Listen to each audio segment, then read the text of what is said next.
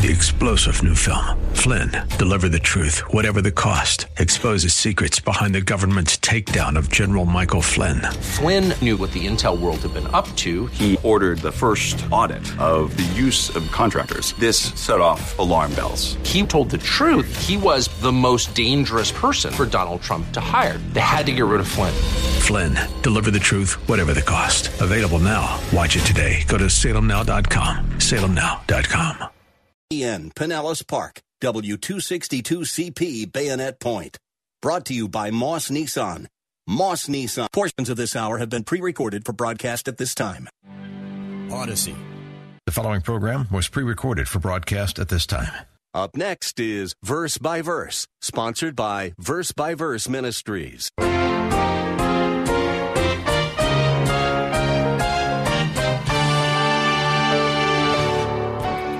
And I believe that God put it in their heart to go back to Israel. In fact, if you speak to Jewish people today who, who came to Israel from that time era and you say, Why? Why did you come? And, and many will say, I don't know why. I just sensed in my heart that it was time to go home.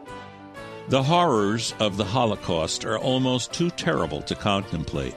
The atrocities carried out by the Nazis against the Jews and others in their death camps caused even the war hardened soldiers and war correspondents who viewed them to literally vomit. It was an unspeakable evil. Millions of men, women, children, and babies were slaughtered, while millions more endured hunger, torture, and shameful humiliation, and all because of their ethnicity. Thanks for joining us for another edition of Verse by Verse. We are following along as Pastor Steve leads us through a study of the book of Esther. We've been challenged again and again throughout this study to recognize God's wisdom and control over every part of our lives. And today we'll be reminded that even the wicked plans made by evil men are still under God's wise supervision. It's difficult, even after decades have passed, to speak of something good coming from the Holocaust. It was just that evil. And those who first brought these criminal acts to light would certainly never have dreamed of looking for the proverbial silver lining. Yet God has used even this terrible episode in human history to achieve His plans for His chosen people. He brought them back into the land from which He had driven them nearly 1800 years earlier. And as Steve shows us today, that kind of control has always been a characteristic of our God. It's hard for the Western mind to grasp that ancient political leaders didn't do anything until they checked with their astrologers and their magicians. They were, they were all involved in the occult. They didn't make any major decision without consulting the guidelines of astrology. And I want to illustrate this for you from Scripture, in fact. If you'll turn to Ezekiel, and just keep going in your Old Testament until you reach Ezekiel chapter 21. You'll see the books of Isaiah and Jeremiah, and then you'll get to Ezekiel chapter 21. It's an easy place to remember Ezekiel 21, verse 21. Now, this is referring to King Nebuchadnezzar, who was the king of Babylon, and Babylon was the greatest kingdom before the Persian kingdom. In fact, the Persian uh, kingdom followed the kingdom of Babylon, and Nebuchadnezzar was the great king of Babylon. Now it says in verse 21 of chapter 21 For the king of Babylon stands at the parting of the way, at the head of the two ways to use divination. He shakes the arrows, he consults the household idols, he looks at the liver. And you know what all this is talking about? It's, it's kind of bizarre. Nebuchadnezzar apparently didn't know which way to go. He came to a fork in the road and didn't know whether to destroy Jerusalem or whether to destroy a place called Ammon. And he didn't know what to do. So, how does he decide what to do? He uses three superstitious methods to determine what he's going to do. The first method is the first one, it says that he shakes the arrows. What does this mean? It means he casts lots with arrows, like drawing straw, straws today. There were two arrows that were placed in a quiver, and each arrow had the name of either Jerusalem on it or Ammon on it, and the arrow drawn was the one that God said should be attacked. It's as simple as that. So he had these arrows, and he picked one and said Jerusalem, and so he said, okay, so I go to Jerusalem. It also says that there was a second method. He consults the household gods. How he did that, I, I don't know, but I don't think we need to uh, understand exactly how he did that. He just did it. He consulted the household gods, very superstitious. He wanted to know what the gods said to do. The third one, his third method, is just fascinating. It says he looks at the liver. What he did, and this was a very, very common custom in those days, is that uh, they would examine the liver of animals, mostly sheep, to determine what the gods wanted them to do. There was a name for this practice. It is known as hepatoscopy. Hepatoscopy, and we get our word hepatitis from that. Hepatitis meaning the inflammation of the liver. Hepa, hepa meaning liver, and scope meaning to see. Hepatoscopy. Soothsayers would examine the shape and markings of an animal's liver to see if a proposed plan was favorable or not.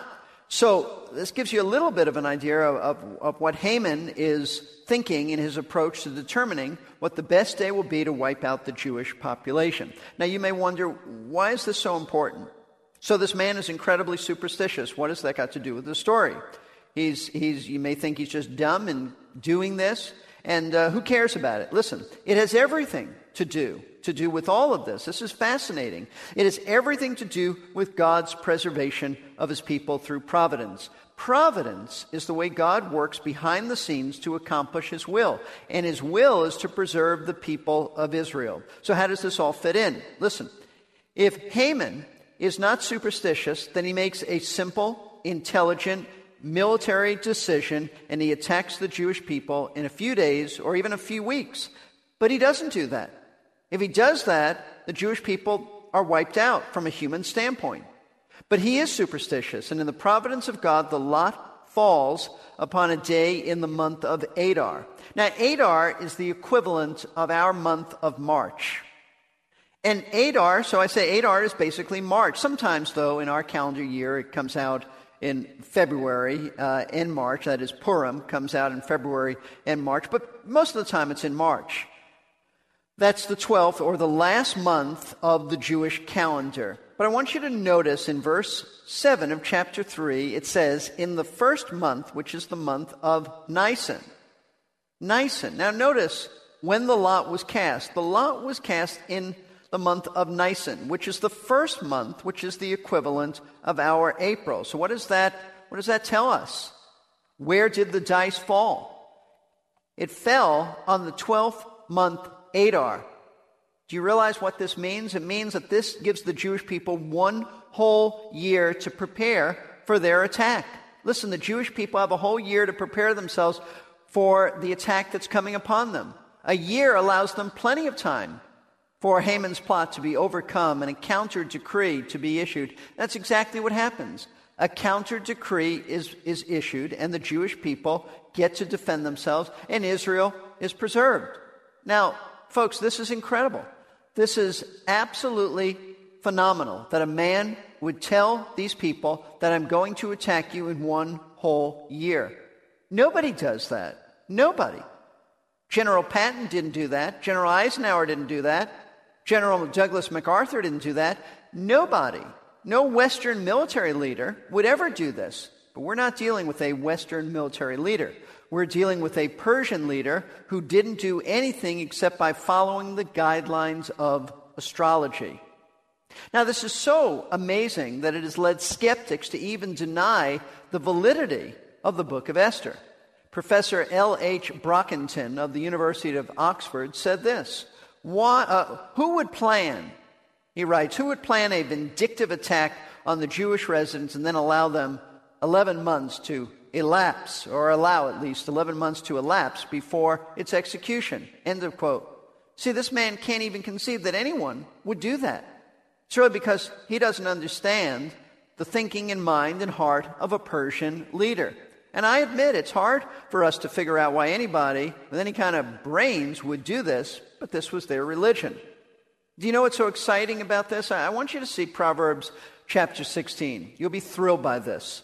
Proverbs chapter 16, verse 33, a rather obscure verse found in the Old Testament, but so true and so pertinent to what we're studying. Proverbs 16, verse 33, and I would encourage you to write this down because this is just great. It says this The lot, or think of dice, the lot is cast into the lap, but its every decision is from the Lord. In other words, even the things that appear to be chance or fate or luck are, uh, are under the control of God. Men cast the dice in Las Vegas, but don't think that God is in control. They don't realize He's in control. That's what this is saying in essence. I mean, that's incredible. From man's standpoint, it looks like, you know, it's just fate, it's just fortune, it's just luck. But God is saying that every decision is from Him. Even the dice are controlled by God. God has everything, even in Las Vegas, under His control. There's nothing that's out of God's providential control. Now, I think this is really important for us to grasp and understand. There is no such thing as luck or fate, no such thing at all. Men may think that there's no rhyme or reason to what happens. Men may think that things are just disconnected and disjointed, but God sovereignly controls it all. In fact, Proverbs 16, verse 9, we could really say most of Proverbs 16 is speaking about man's efforts and God's sovereignty. But verse 9 says this The mind of man plans his way. That's true, isn't it? The mind of man plans his way. We make plans, we make decisions, we do this, we do that. We want to go here, we want to do that. But the Lord, the scripture says, directs his steps. You see, from man's perspective, he looks like he's the captain of his fate, the captain of a ship. He makes decisions, he wants to go here, wants to go there. But Scripture says that it is really God who directs his steps. God knows what he's doing, and he knew what he was doing back here in the book of Esther. What we see happening in the book of Esther is that Haman is plotting to exterminate the Jewish people, but God is at work behind the scenes to, uh, about to use Haman's plot to even glorify himself by preserving his people and thus calling attention to his sovereignty. In fact, the most precious thing is to realize that Purim comes out every year, and it comes out really in order to exalt the sovereignty of God. Now, I'm not sure the Jewish people understand that now, but we do.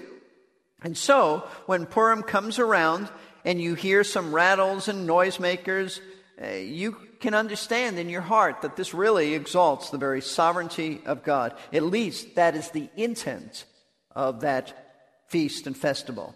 Now, as I was studying this, it reminded me of another plot to exterminate the Jewish people that God used for his glory. That is, that this is not, in the days of Esther, not the only plot in history that God completely turned around and used to bring him honor. The plot of Adolf Hitler to exterminate the Jewish people has been remarkably used by God for his glory. You know how? Let me explain.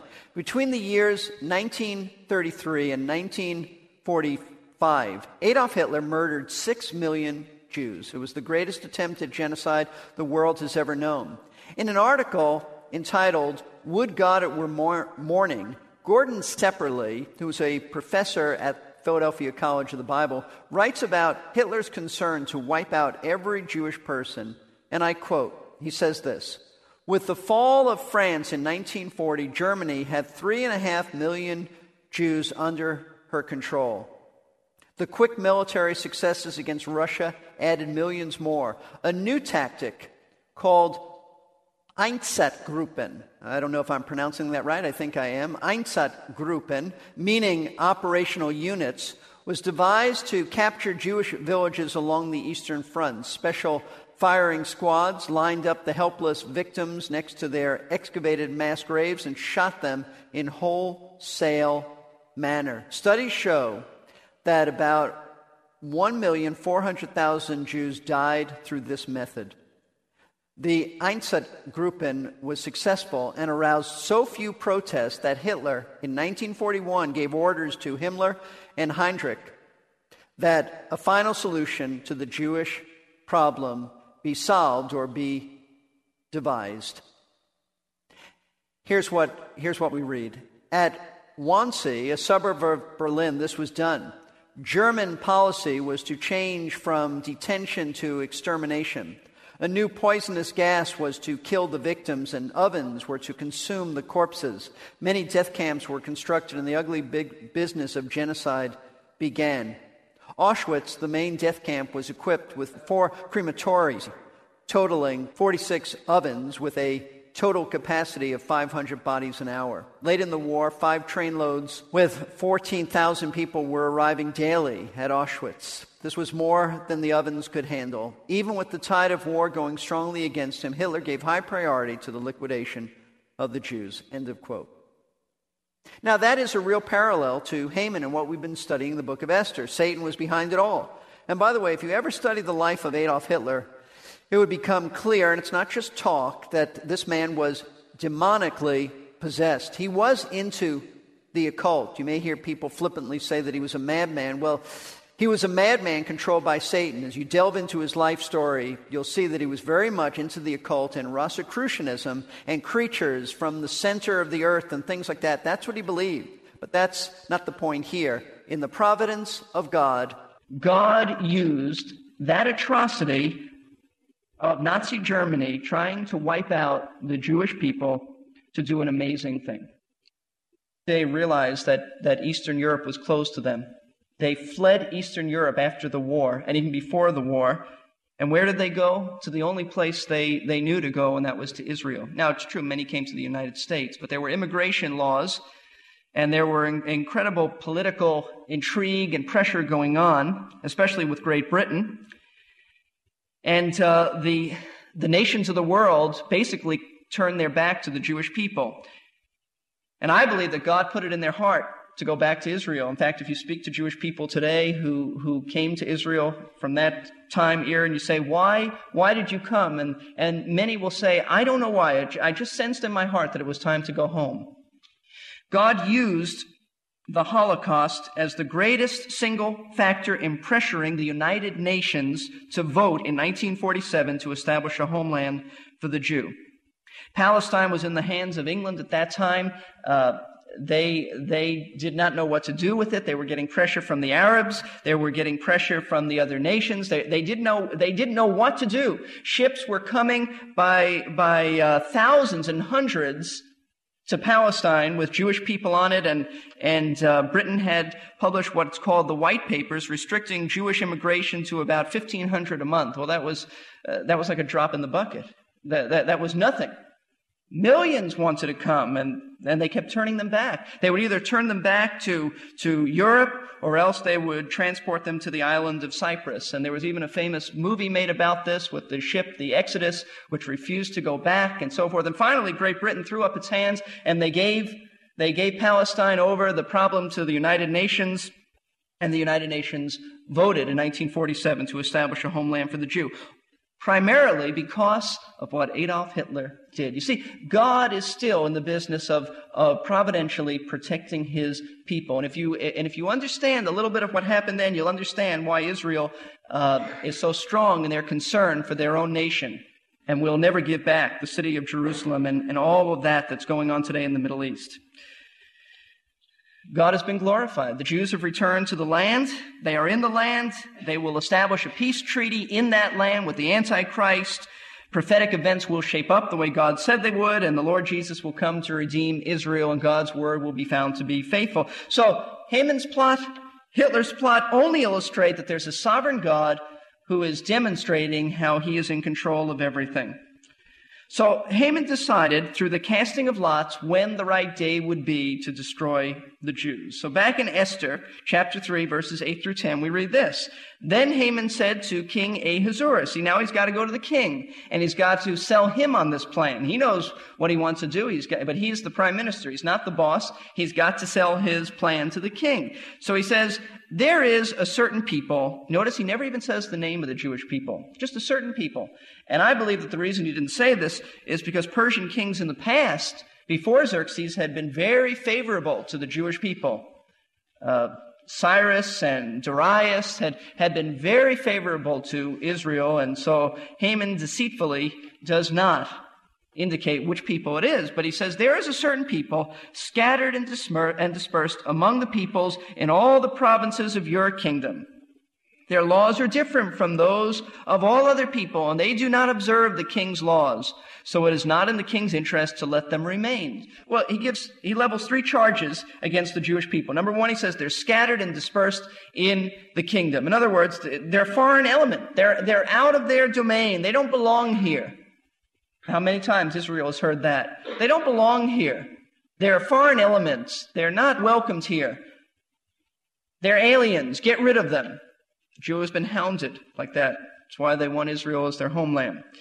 Number two, he says they have different laws. In other words, they're peculiar. They don't fit in. And that's true. That's true. God has intended them to be peculiar. He intended ultimately that, that they would be a light of the world and people would see by their peculiar ways that uh, they would recognize the holiness of God and ultimately the Messiah. But this is what, what Haman said. They are peculiar. They don't fit in. They have different laws. And that's accurate. But the third charge is not accurate. He said they don't observe the king's laws. That is, that is not true. Has never been true for the most part of Jewish people. And now it's true that Mordecai didn't observe the laws, but one disobedient person doesn't mean the whole people are disobedient. In fact, in Jeremiah 29 verse 7, you can look it up later, Jeremiah basically said, when you're in another nation, observe their laws. So Haman purposely perverted the truth. But can I show you something exciting? Something really, just thrilling with the providence of God. By not telling the king the names of the people he wanted killed, Haman unwittingly is playing right into the hands of God's sovereign plan. If he mentions the name of the Jewish, the, the, Jewish people, other things take place, other circumstances begin happening, but by not mentioning the name, we're going to find that Mordecai goes to Esther, and Mordecai is going to say to Esther, Esther, you've got to go to the king, you've got to tell them who, you've got to tell them who you are, you've got to set up something, you've got to preserve and protect your people, and so, so all this is being shaped up just because Haman doesn't mention the Jewish people. And by Esther concealing her identity, it all contributes to the preservation of Israel. Now, she wasn't right in doing that, but God's going to use it, even as he's going to use the sin of Haman. Haman is so determined to carry out his plan that he offers to pay a huge, incredible sum of money as a reward for those who carry out this decree. Verse 9. He says to the king, if it is pleasing to the king, let it be decreed that they be destroyed those people who I've spoken about be destroyed. And I will pay 10,000 talents of silver into the hands of those who carry on the king's business to put into the king's treasuries. You know what 10,000 uh, talents of silver is worth today? About $20 million. Maybe with inflation, maybe higher. And you might say, well, that's impossible. Where would he get so much money? Let me tell you, the Persian governors were very wealthy. And they obtain their wealth sometimes in a very illegitimate way. But I think beyond that, verse 13 is the key. Letters were sent by couriers to all the king's provinces to destroy, to kill, and to annihilate all the Jews, both young and old, women and children, in one day, the 13th day of the 12th month, which is the month Adar, and to seize their possessions as plunder. I think that's the key. The way he, he was going to pay for this was to take everything the Jews owned so he has no problem in coming up with $20 million.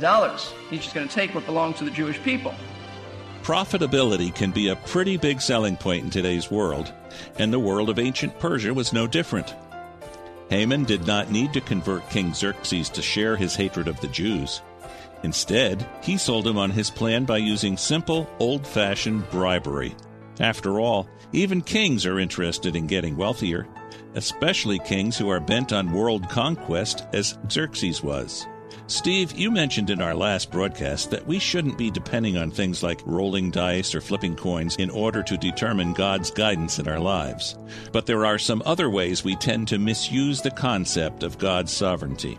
I'm thinking of how we sometimes assume that we know God's will based upon our interpretation of surrounding circumstances. Should circumstances govern our decision making? There's a great danger, even in looking at circumstances, to alone to determine the will of God. I think there are a lot of Christians who just say, "Well, this is the open door; these are the circumstances." But um, I I like to think of Jonah, who had great circumstances to disobey the Lord, and he shouldn't have. I mean, the boat was waiting there; it was going in the opposite direction.